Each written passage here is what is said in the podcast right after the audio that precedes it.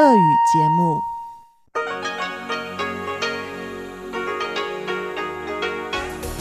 В эфире Международное радио Тайваня.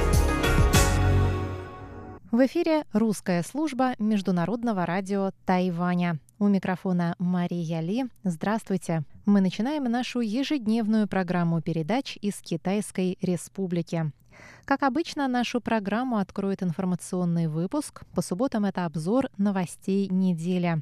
Далее те, кто слушает нашу получасовую программу на частоте 5900 кГц с 17 до 17.30 UTC, услышат рубрику Владимира Малявина «Всемирный Чайнатаун» с продолжением лекции о китайской цивилизации.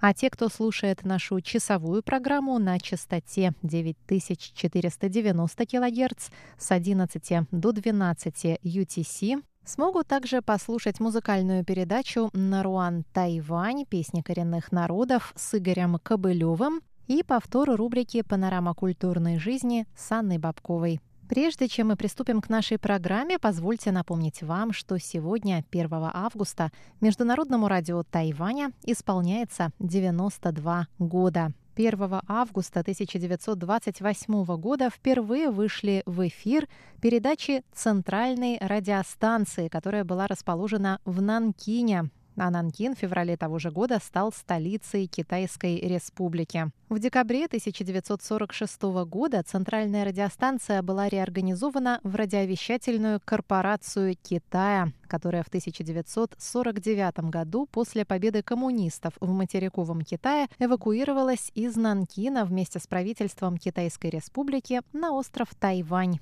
и 10 октября 1949 года она вышла в эфир под новыми позывными «Голос свободного Китая», сохранявшимися до 31 декабря 1997 года. В день рождения нашей радиостанции хочется пожелать нам, чтобы у нас было еще больше таких прекрасных, вдумчивых, внимательных и дружелюбных слушателей. Спасибо вам, дорогие друзья, что вы остаетесь с нами с Международным радио Тайваня. С днем рождения, МРТ!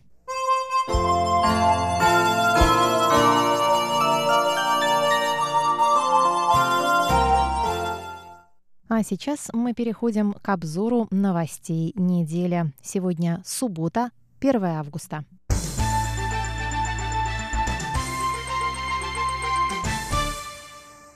Главным событием этой недели стала кончина экс-президента Тайваня Ли Дэнхуэя. Ли Дэнхуэй скончался вечером 30 июля на 98-м году жизни в тайбэйской больнице ветеранов.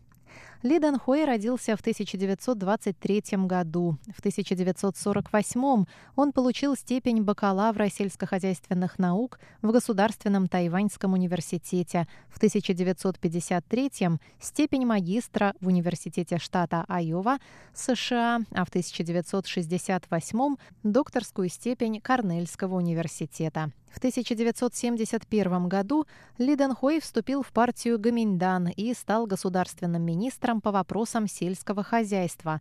В 1978 году назначен мэром Тайбэя, а в 1981 губернатором провинции Тайвань. В 1988-м Ли Дэн Хуэй возглавил партию Гаминьдан. После смерти президента Дзян Динго он стал президентом Китайской республики седьмого конституционного срока правления. В марте 1990 года Национальное собрание избрало его президентом на восьмой конституционный срок. А в 1996-м Ли Дэн Хуэй был избран на девятый конституционный срок на всенародном свободных выборах, став первым в истории Тайваня демократически избранным президентом. После ухода с поста президента Ли Дэн Хуэй основал собственную политическую партию «Союз солидарности Тайваня», которая выступает за независимость острова. Последние пять месяцев экс-президент находился в больнице. Смерть наступила в результате септического шока и отказа внутренних органов. Президент Китайской республики Тайвань Цай Янвэнь выразила 31 июля глубокие соболезнования по поводу кончины экс-президента. Она сказала, что Ли привел Тайвань к демократии и что весь мир знает о Тайване как о демократическом чуде благодаря экс-президенту Ли. Бывшего президента Ли все знают как борца за демократию.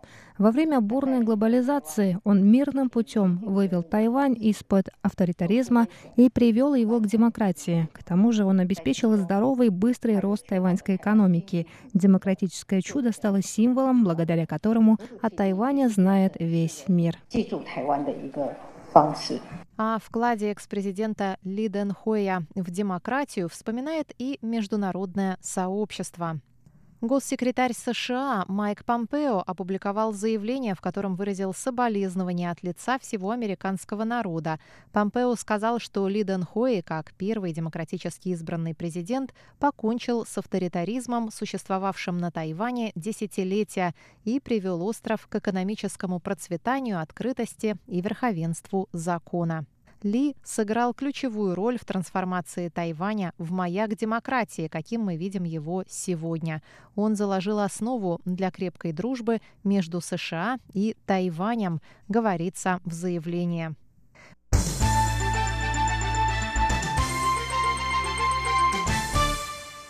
Михаил Дегтярь, известный российский тележурналист, репортер, режиссер, кинопродюсер, писатель, четырехкратный лауреат премии ТЭФИ, был свидетелем исторического события – инаугурации президента Ли Дэн Хоя, которая состоялась 20 мая 1996 года.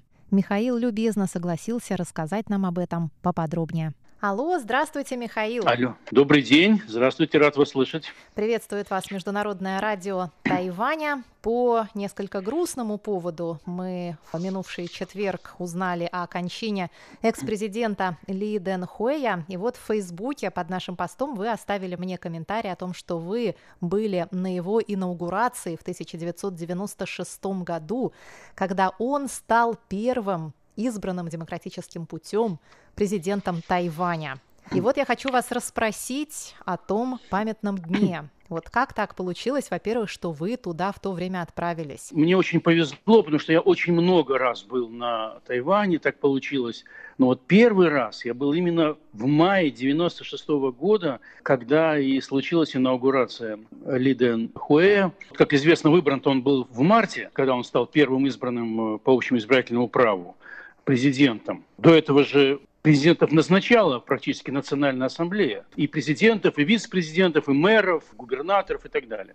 И вот впервые в 1996 году, в марте, он всенародно был избран президентом. Это был действительно мой первый приезд на Тайвань. Так получилось, что он совпал с инаугурацией. Мне трудно сейчас сказать, что все-таки 25 лет практически прошло.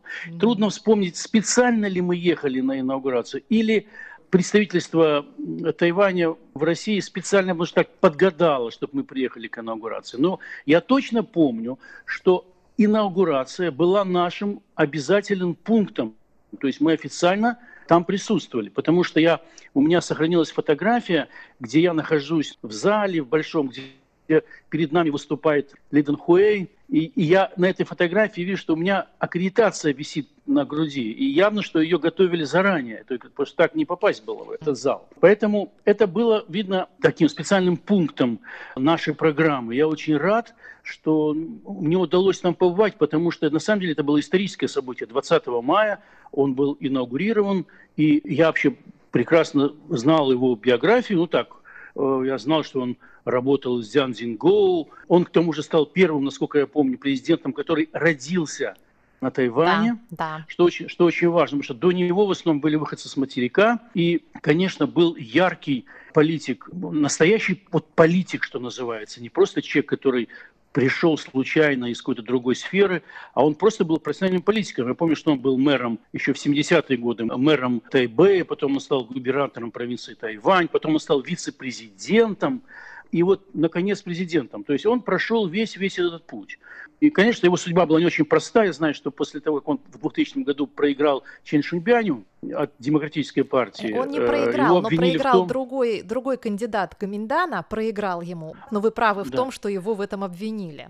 Да, что он его не поддержал. Его обвинили, я насколько помню, что он специально расколол Гаминдан, да чтобы был избран человек из Демократической партии. И даже я знаю, что потом, в этом же году, по-моему, в 2000 он вообще вышел из Гаминдана. Организовал новую партию, Тайваньский союз солидарности. В общем, он был, конечно, очень ярким политиком, прежде всего человеком, который прошел многие-многие совершенно посты. Потому что очень часто бывает так, вот и в России то же самое. Вдруг назначают э, на высокую должность даже вот в какой-нибудь вот регион губернатором человека, который ни разу ничем не руководил. И это, конечно, катастрофа, потому что человек должен пройти все, все эти этапы. Вот э, Лиден Хой был как раз таким, человеком, который как политик прошел эти все этапы. Да. Вы помните первое впечатление? Да, вот да? вы увидели его, вот первое впечатление, которое он на вас произвел. Как он себя держал, как он э, Вы знаете, он, он мне запомнился как очень улыбающийся. Не знаю, может, это была улыбка политика, а не человека искренне. Но мне показалось, мне, мне все-таки моя профессия, я много лет занимаюсь репортерством, как бы, кажется, инженер человеческих душ, показалось, что его улыбка была абсолютно искренняя. То есть он искренне радовался тому, что столько людей собралось. Искренне тому, что люди специально приезжали на Тайвань, чтобы за него проголосовать. Это действительно было так, и он это понимал, и вот он прямо светился счастьем. Я это видел, как он улыбался. Я сидел довольно близко от него, я видел его очень хорошо. Вот, у него очень интересное такое лицо, очень необычное он довольно крепкий такой мужчина, и вот это вот лицо такое немножко вытянутое, и я запомнил, что оно прямо светилось улыбкой. Вот это я запомнил очень хорошо. Я так понимаю, что, скорее всего, все-таки целью вашей поездки была именно инаугурация, и вы, скорее всего, были в составе группы журналистов, потому что впоследствии, по-моему, на каждую инаугурацию такие группы приезжали, вот в отличие от нынешнего года, когда из-за пандемии эта традиция была прервана. Да, это... Вы знаете, может быть, да, может, все-таки, к сожалению, этого не помню, но думаю, что так оно и было, да, скорее всего, потому что не может быть, чтобы мы приехали приехали, и вдруг, а, завтра инаугурация. Он, да, а ну-ка давайте пойдем. Нет, конечно, я точно знал, еще в Москве, это я помню хорошо, потому что я ездил в МИД специально, в департамент Азии, в один из департаментов Азии, и интересовался э, биографией Линхуэ. Значит, наверняка мы ехали туда, это был главным, основным пунктом нашей поездки. Хотя, конечно, не только он, потому что мы, мы я точно помню, в тот год, в мае, 96-го мы поехали на могилу Чан Кайши, мы поехали в Гаусюн, я помню. Mm-hmm. То есть мы были во многих местах. Вот. Но, конечно же, вот вы правы, я сейчас начинаю вспоминать, что, скорее всего, это был главный пункт нашей поездки. А вы помните, какое впечатление на вас вообще произвел тогда Тайвань? Вы знаете, ярчайшее было впечатление, ярчайшее. Я много до этого был, я очень много ездил по миру, уже к тому, к 96 году я был там в 30, может, странах. Сейчас у меня больше 100 уже. А тогда все равно было очень много. В том числе был на Олимпиаде в Южной Корее, в Сеуле. Тоже, надо сказать, э, ярчайшая страна была, она много опережала Советский Союз и так далее по всем своим техническим достижениям. Но Тайвань именно впечатление на меня произвел. Вот я помню, нам показывали эти поезда, метро, которые ходят без машинистов, там они, понимаешь, это, это впечатляло, как, как это без машинистов идет поезд вообще, а вот кто им управляет.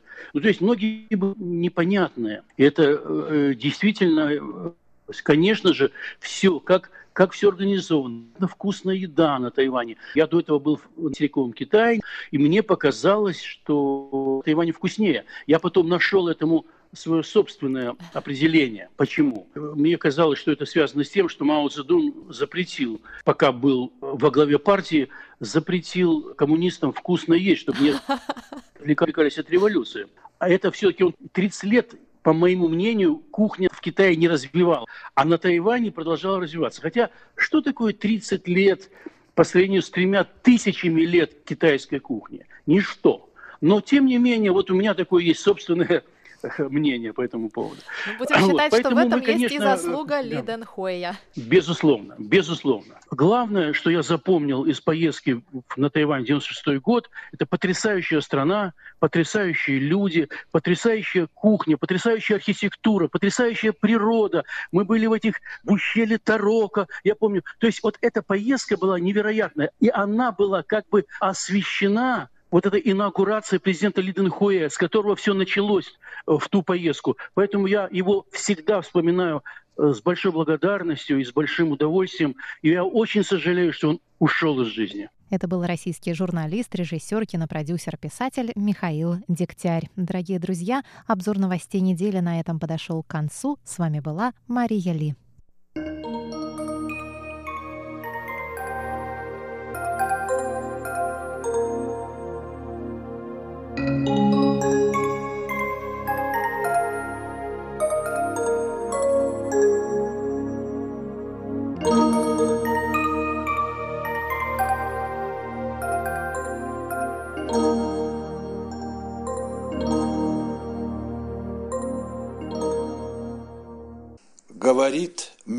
Международное радио Тайваня. Здравствуйте, дорогие радиослушатели. В эфире передача «Всемирный Чайнатаун». У микрофона Владимир Малявин. Сегодня, дорогие друзья, я продолжу знакомить вас с тем, что я думаю о мировоззрении и китайском укладе жизни вообще в рамках небольшого цикла передач, который я условно называю «Китайская цивилизация в кратком изложении». Итак, э, несколько слов о китайской цивилизации и ее значении для современного мира.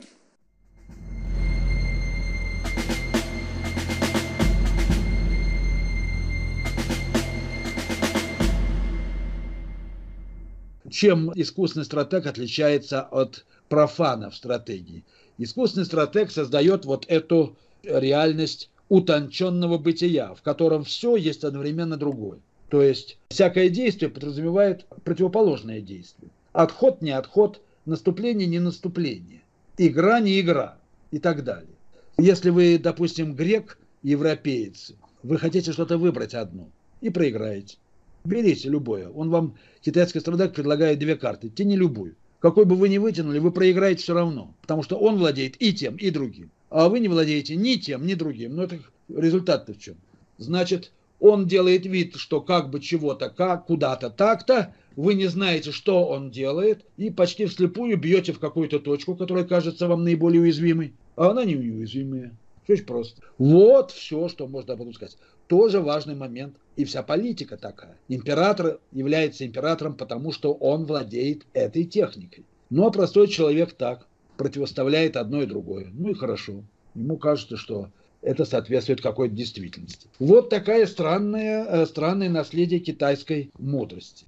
А теперь давайте перейдем к, собственно, китайской истории. Вот китайская э, история стоит на вот таких вот кристалликах смысла, а не вращающиеся. Помните, я в прошлой лекции говорил, реальность – это вращающийся кристалл светоносный кристалл, в котором 0,1, постоянно сменяют друг друга и подменяют друг друга, и вы не можете его ухватить за какое бы то ни было место. Да, это точка духовной осиянности, которая развертывается в истории чем? Вот бесконечным разнообразием всевозможных явлений жизни. Вот чем она разворачивается. Но она разворачивается определенным образом. Во-первых, возникают школы, которые имеют репертуар типовых форм. Жизнь превращается в тип когда мы выстраиваем себя в отношения с другими. Сам по себе могу быть кем угодно. Но встретив отца ли, сына, жену и так далее, я моментально выстраиваюсь определенным образом. Я типизирую свое бытие. И вот в, этом, в этой типизации я выявляю вечно сущие качества жизни вечно сущие качества. Это нормативные жесты, прежде всего, нормативные афоризмы и прочее, прочее. Так как это делает, ну, представим себе, китайский актер. На сцене он нам являет жесты, выработанные тысячу лет тому назад. Давно прошло много поколений актеров, они ушли в, э, из этой жизни. А жесты-то остаются, это ритуал, между прочим. И в них мы удостоверяем свои вечно живые качества. Вот почему театр был религиозным явлением на Востоке, И смотреть его означало приобщаться к вечной жизни, между прочим. Они, они просто, хотя можно и гоготать, просто одно другому не мешает, просто веселиться. Ну и даже высший пилотаж, это вот веселишься, а там метафизическая подкладка небесная. Это, кстати, очень, очень и очень соответствует восточной жизни. Так что, когда в следующий раз будете смотреть на веселящихся китайцев со своими драконами там прыгающими и так далее, помните, что это имеет метафизическую подкладку и что речь идет об удостоверении вечносущих качеств жизни. Итак, традиция представлена репертуаром этих типовых форм, неважно какая, художественное или искусство, боевые искусства, медитативная практика и так далее. Все только набор этих форм, каждый из которых как бы внутри отрицает себя. Она содержит некий иронический, пародийный даже, имитационный аспект.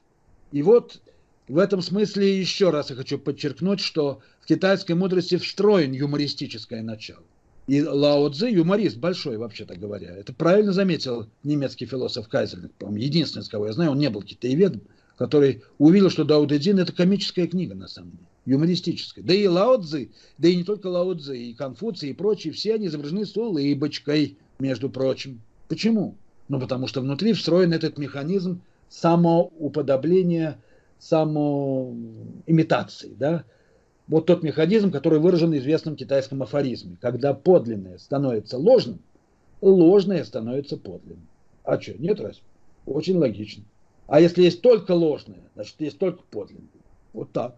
Я к чему это говорю? Я это говорю к тому, что вот китайскую историю, я не, не имею возможности это показать, да это было бы, наверное, сложно, и сделать китайская история и вообще история этой восточной цивилизации развертывается вот этими круговоротами типовой формы, как я их называю. В чем состоит этот круговорот? Сначала мы типизируем наш опыт. Это делается в любой школе, да, потому что она идет из телесной практики. Учитель подходит, вы держите кисть, рисуете иероглифы, говорит, здесь надо писать как мягкий шелк, а там как тростник а здесь как кончиком кисточки, как кисточкой верблюда. И что-то в этом хвостиком верблюда и так далее. Вот такие, это типовые формы. Они вечно выдают вечносущие качества или состояния. Их может быть много. Возьмите китайский учебник живописи. 33 формы горы, 19 типовых форм деревьев. Это все нормативные формы. Почему 33? Почему 19? Я скромно умолчу, не знаю. Вернее, я, может быть, догадываюсь, но сейчас я не могу это точно вам все это обосновать. Откуда они взялись? Ну, наиболее понятное объяснение, что когда мы развиваем в себе духовную чувствительность и всматриваемся в свой телесный опыт, они же вышли все из телесного опыта, соматического. Это не просто заимствование из внешнего какого-то мира. Это сказки европейцев 18-20 веков, что тут какой-то объективный мир, который мы изучаем, а потом, значит, именем этого объективного мира бьем по голове ближнего, понимаете? Нет разве?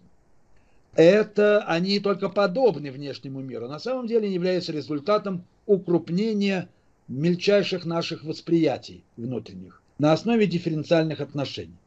Вот наиболее заметные качества выделяются, сращиваются, им дается очень часто заведомо фантастическое определение. Черный дракон выползает из пещеры. Где дракон? Какая пища?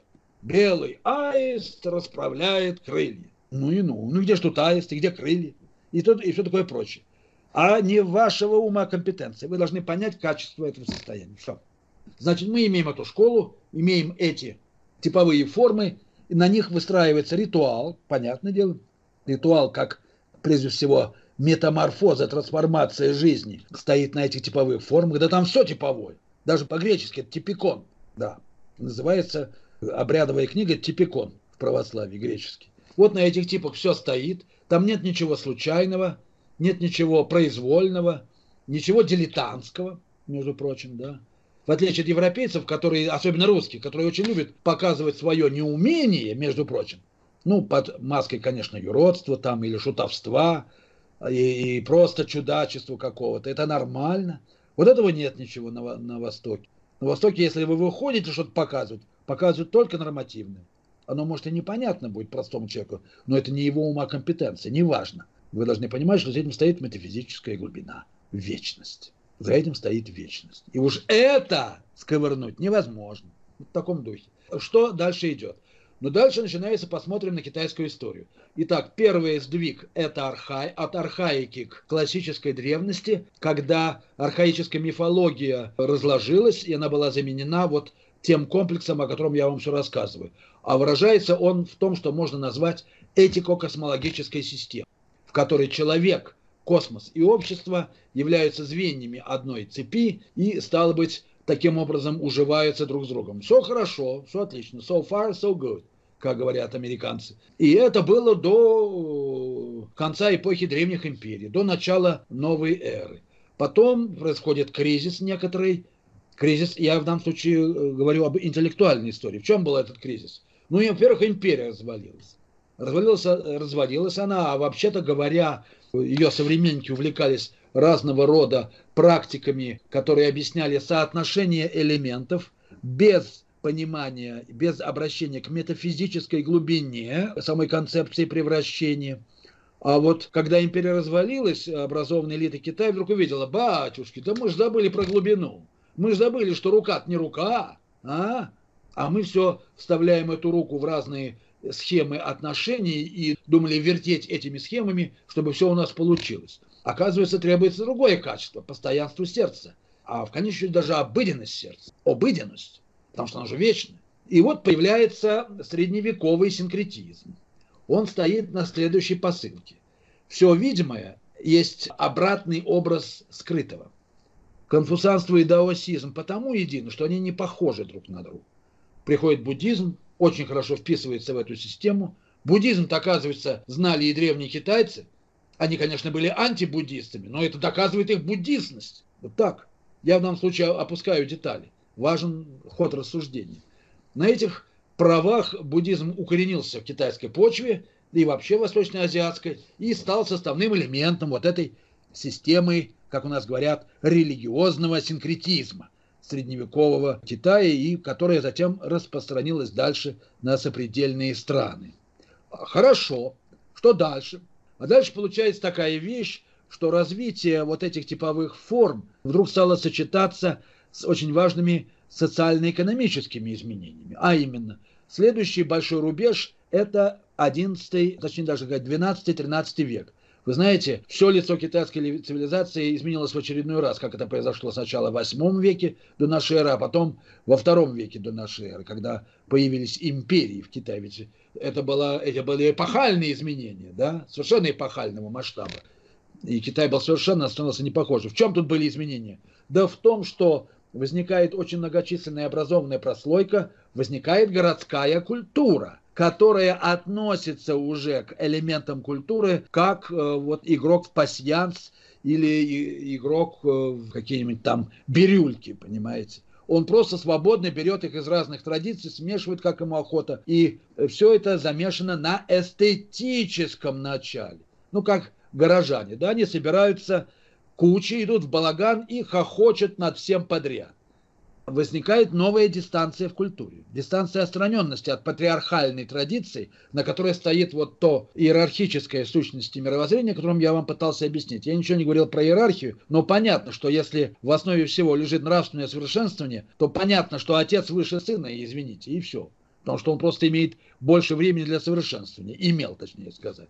И все это совпадает с биологическими данными, там, э, половыми различиями и прочее. Половые возрастные различия. Вот такой вот социум патриархальный, патриархальные цельности. Я уже о нем говорил, в котором, внутри которого все происходит интимно, так сказать, невысказанным порядком путем интимного воздействия. Также император воздействует на общество. Он совершает пассы внутри своего тела, ну, я беру, конечно, упрощенно все это, и в мире порядок устанавливается. Через медитацию мы вертим миром, как хотим. А без этой медитации мир пойдет к чертовой бабушке покатится. Пройдет страшное расстройство всего в мире. Вот такое дело. И вдруг появляется город, появляется масса новообразованных людей, возникает сама стихия городской жизни, в которой мы просто глазеем друг на друга. И воспринимаем друг друга как равных, между прочим.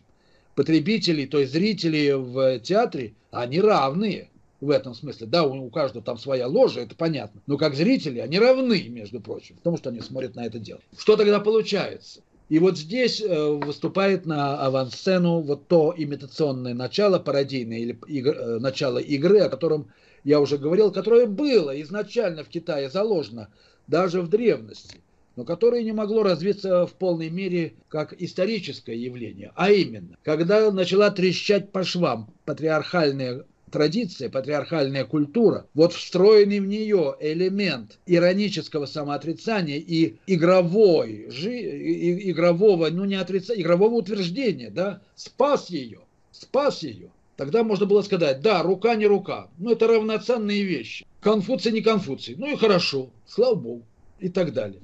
Вот возникает совершенно новая ситуация, которую я называю позднесредневековой или даже посттрадиционной ситуацией, которая дальше катится в этом направлении, и э, происходит разложение даже традиционных культур, например, классическая живопись. Она была изначально основана на типовых формах. Это, прежде всего, символическая реальность, сердце, которое изображали ученые-художники. А теперь осталась только индивидуальная манера это разложилось. Разложилось на что? На внефигуративную живопись, чистую экспрессию и на холодный академизм, натуралистическую э, живопись академии. Я привожу только один пример. Но это касается и религий. Возникают синкретические секты, светские религии по сути, которые основываются на буквальном восприятии уже традиции и которые отождествляют религию с нравственностью и отрицают традиционные религии на каком основании? Как вы там сказали, буддизм настоящий вне буддизма? Ну вот и отлично, мы не буддисты, проповедуем буддизм. А классический буддизм нам не нужен. Долой буддизм, он не нужен. Это лишние паразиты на шее общества. Врут они. Настоящий буддизм там, где буддизма нет. Что, не верите? Вот так. Я очень упрощаю это дело. Возникают эти секты, которые ломают, они выламывают, они являются закономерным продуктом, конечно, китайской традиции, китайской истории, но они ломают всю эту такую хорошую систему синкретизма и в том числе даже мистику имперского правления, потому что каждая глава секты претендует на светскую политическую власть. Просто в силу того, что их религии – это светские религии, а не классические, символические какие-то там, метафизические и прочие, институциональные, вне общества. И вот все идет в разнос уже в 17 веке. И на самом деле китайская цивилизация уже начинает разлагаться, да и фактически разложилась э, уже в это время. Э, для тех, кто хочет внимательнее с этим ознакомиться, я хочу рекомендовать внимательно прочесть э, вот какие вещи. Разделы. Во-первых, заключение в книге «Сумерки Дао. Культура Китая на пороге нового времени». Это мои книги, да. Она была издана давно, сейчас она переиздана еще раз. Вот в заключении там многое сказано об этом – на эту тему. И еще лучше более современный очерк той же тематики, которая мне кажется чрезвычайно важной. Потому что это и есть объяснение китайской истории, на самом деле. Что произошло в китайской истории. Это не просто развал каких-то династий, а нечто гораздо более существенное. Китайский этос или дар покоя. И вот там есть заключение глобальные перспективы китайского этоса. Там есть следующие главы. Расцвет городской культуры и кризис традиционного этоса – и последняя глава «Глобальные перспективы китайского этоса», то есть неформулируемых, неартикулируемых этических установок, на которых держится общественная атмосфера как таковая. Вот. Э, да, конечно, это было очень драматично. Многие китай... лучшие китайские художники отчаянно сопротивлялись этой тенденции. Но что они могли сделать? Что они могли сделать против напора недоучек, которые читали уже новые печатные книги, смотрели на гравюры, которые не хотели тратить там 10 лет на изучение основ китайского традиционного искусства, хотели все, как сейчас делают, получить сразу и, и быстро. И все. Им приходилось рисовать так, чтобы подчеркнуть, что нарисовано-то нереально, нереальное. Они усиливали элемент гротеска. Но это невозможно делать бесконечно.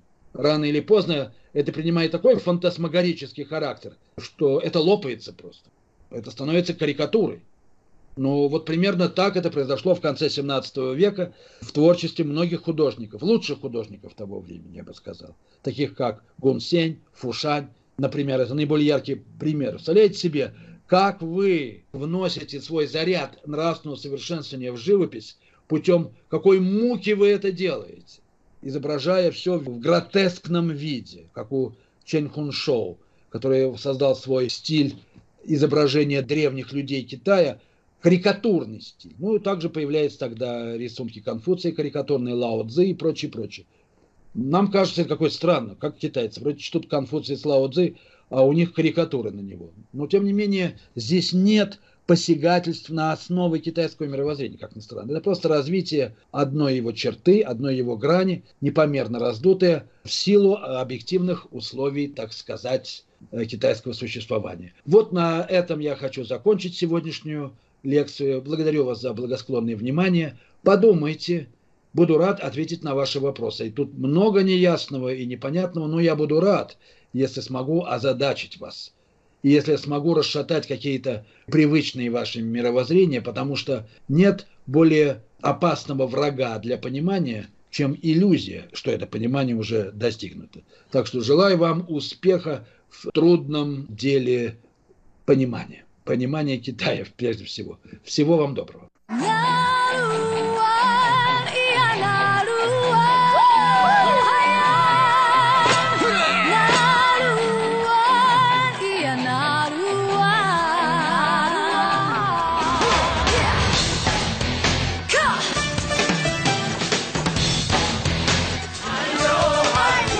Добрый вечер, дорогие радиослушатели. В эфире передача «Наруань Тайвань» и с вами ее ведущий Игорь Кобылев. В сегодняшнем выпуске мы продолжаем наше знакомство с музыкой коренного равнинного народа Тайваня Сирая. И сегодня мы прощаемся с нашими знакомыми из женского хора села Дуншань. Для вас они сегодня исполнят свою последнюю песню –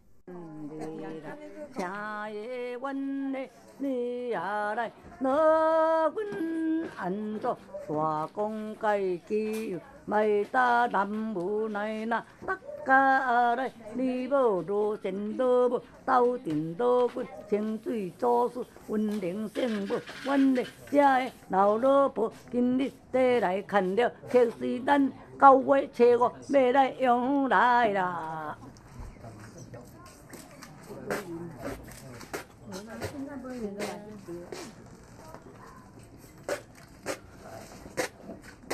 离我顶过几用久哦。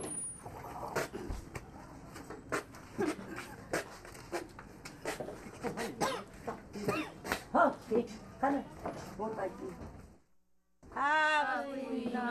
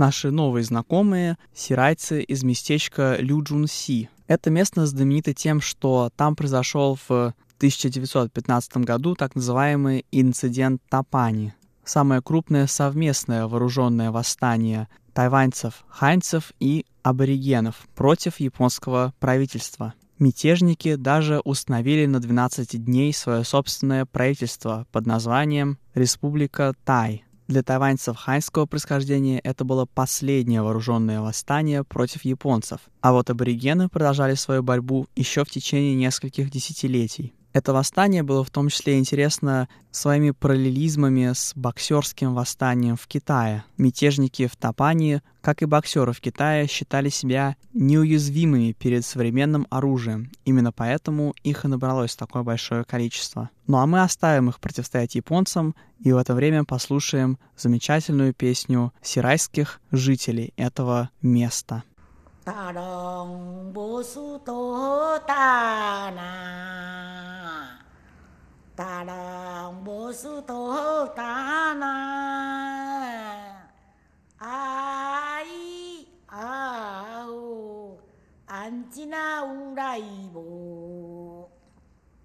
下望假设你都结束问，下望假设都结束问。啊咿啊哦，安静啊有来无？可罗可罗里头问罗问罗米，可罗可罗里头问哪里？啊咿啊哦，安静啊有来无？大龙无事多大呐？大人无事多大呐，啊咿啊哦，安静啊有来无？有啦咧，咿呀咿，阿邦嘎西，咿罗。阿布鲁，咻，为清水多千里里，太早只卖的都我诶，啊咿啊呜，安静啊有来无？可能可能你都不拿的。コロコロリとぶなれあいあおあんちなうらいぼ体調じまいりとうごえあいあおあんちなうらいぼあえ清水呀千里里太早几卖你都有 命意哟、有三千水啊，清呀呀，太祖一脉里头有三名，太祖一脉里头有五个，哎，啊，有，俺今有来无？苦恼苦恼你都不哪里？苦恼苦恼你都不哪里？啊哎啊哦，安怎有来无？太祖只卖你都有我。啊哎啊哦，安怎有来无？啊哎。清水啊！千里里，太早几卖你都有名义哟。有沙清水呀，清影影，太早几卖你都有三名。И на этом наш сегодняшний выпуск подошел к концу. Спасибо, что оставались с нами на волнах Международного радио Тайваня. Это была передача «Наруань Тайвань», и с вами был ее ведущий Игорь Кобылев. Всего доброго и до встречи на следующей неделе. 하방 가세도 개소분 아이 아우 안지나 우라이보 고로 고로리 더분도 문도미 고로 고로리 더분나래 아이 아우 안지나 우라이보 大隆无数多打那，大隆无数多打那，阿依啊呜，安只那乌来无。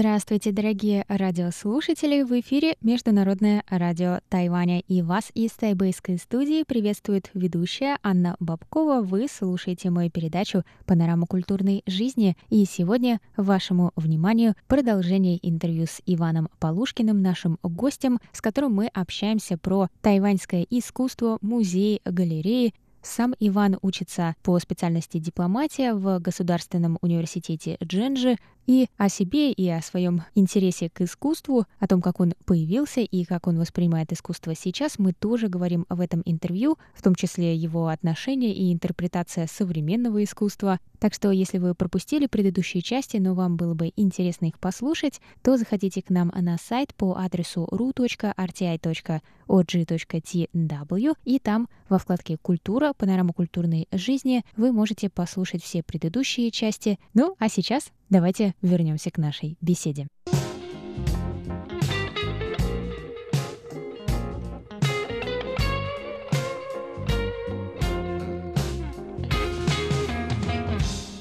Говоря про современное искусство, конечно, это очень сложно, очень. Потому что подходов очень много, очень много индивидуальностей. У каждого автора какой-то свой бэкграунд, то есть как, есть какие-то обстоятельства, которые влияли на его жизнь, на его творчество. И мы не в полной мере можем понять, через что автор прошел, что он пережил, как это на него повлияло. Потому что, опять же, некоторые события, они переживаются разными людьми по-разному. Но это главное, что я могу сказать. Если вам что-то нравится эстетически внешне, пожалуйста, ходите и наслаждайтесь, потому что можно даже не понимать. Если есть просто какая-то отдача в целом, я считаю, что это уже великолепно, что искусством можно просто наслаждаться. Не обязательно понимать его в полной мере. То есть, если я спрошу тебя, что, по-твоему, такое искусство и зачем оно, я скажу, что искусство — это способ передачи какого-то послания от художника миру в довольно простой и понятной форме. Ну, простой в плане того, что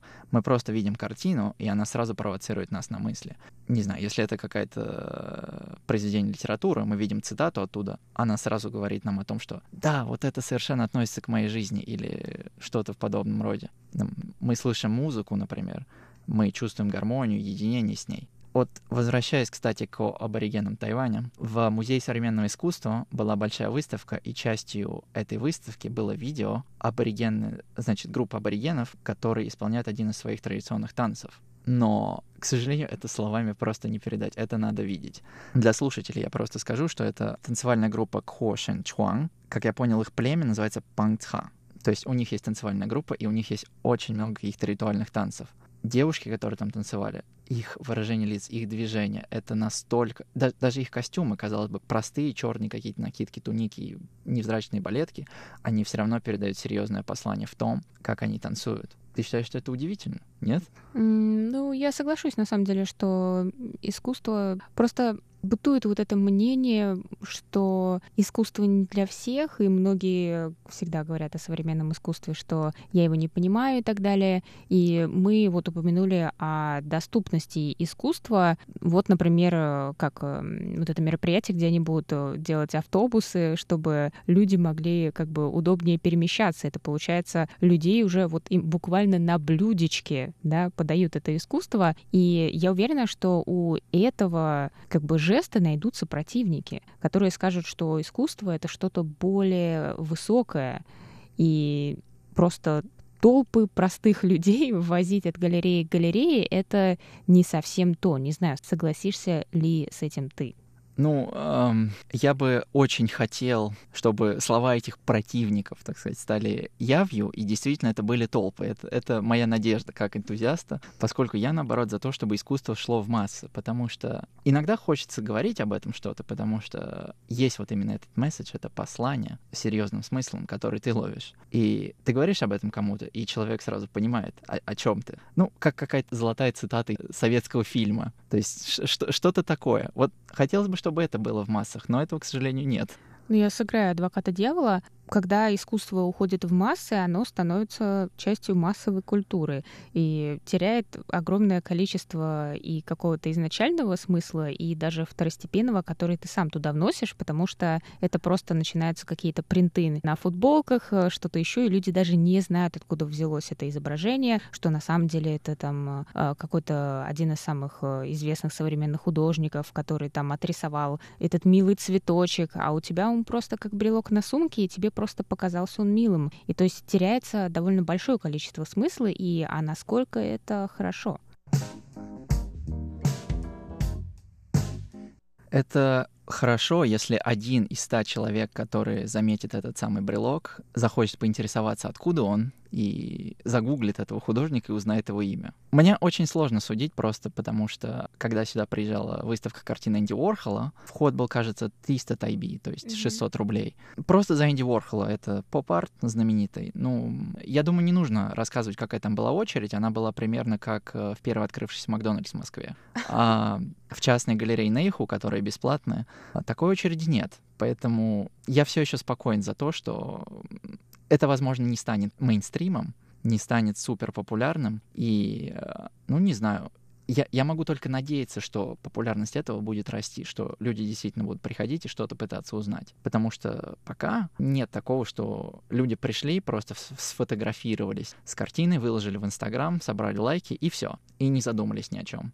Действительно, э, очень часто я куда-то хожу, например, выкладываю какую-то фотографию, люди меня спрашивают, что это за галерея, что это за выставка, как долго она будет идти, потому что им действительно что-то понравилось, и они действительно хотят на это посмотреть. На Тайване действительно иногда бывает, что выставка настолько разрекламирована или художник настолько известен, что люди ходят туда Хотя я не хочу говорить для галочки, потому что я не могу залезть каждому в голову и сказать, почему они там. Может быть, просто они таким образом только услышали об этой выставке, а на самом деле им действительно она понравилась. Но хотя есть ощущение, что кто-то ходит и для фотографий в Инстаграм. Но да, бывало, что я стояла Никак не могу вспомнить имя этой художницы. Это было пять лет назад, наверное, это была выставка. Но я впервые увидела где угодно, чтобы выставка в Музей современного искусства. Это было в МОКа. И это была выставка фотографии. Очередь стояла часа ну, на три.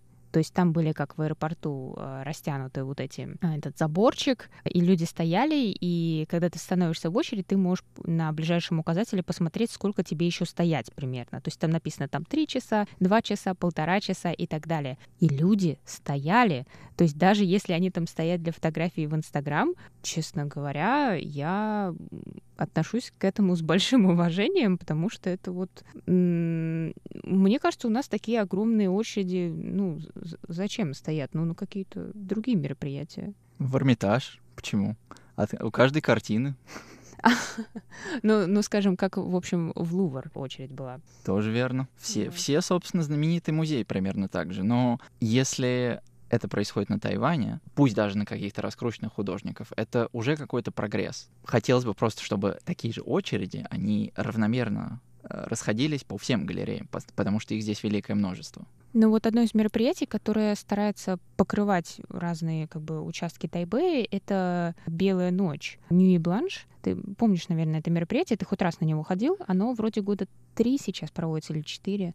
Нет, я, если честно, не ходил, но я так понимаю, что это как аналог нашей ночи музеев. А, отчасти да, музей открыт чуть дольше, и какой-то участок города, по-моему, пару лет подряд они покрывали это центр, где Бэймэнь и главный вокзал, Тайпэй Main Station.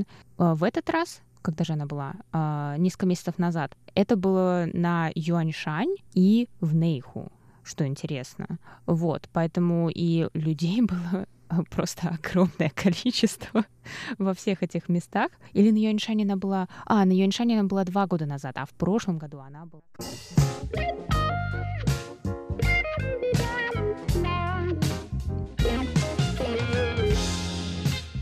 Продолжение этого интервью прозвучит на следующей неделе. Спасибо, что оставались с нами. Это была передача «Панорама культурной жизни». У микрофона была ее ведущая Анна Бабкова.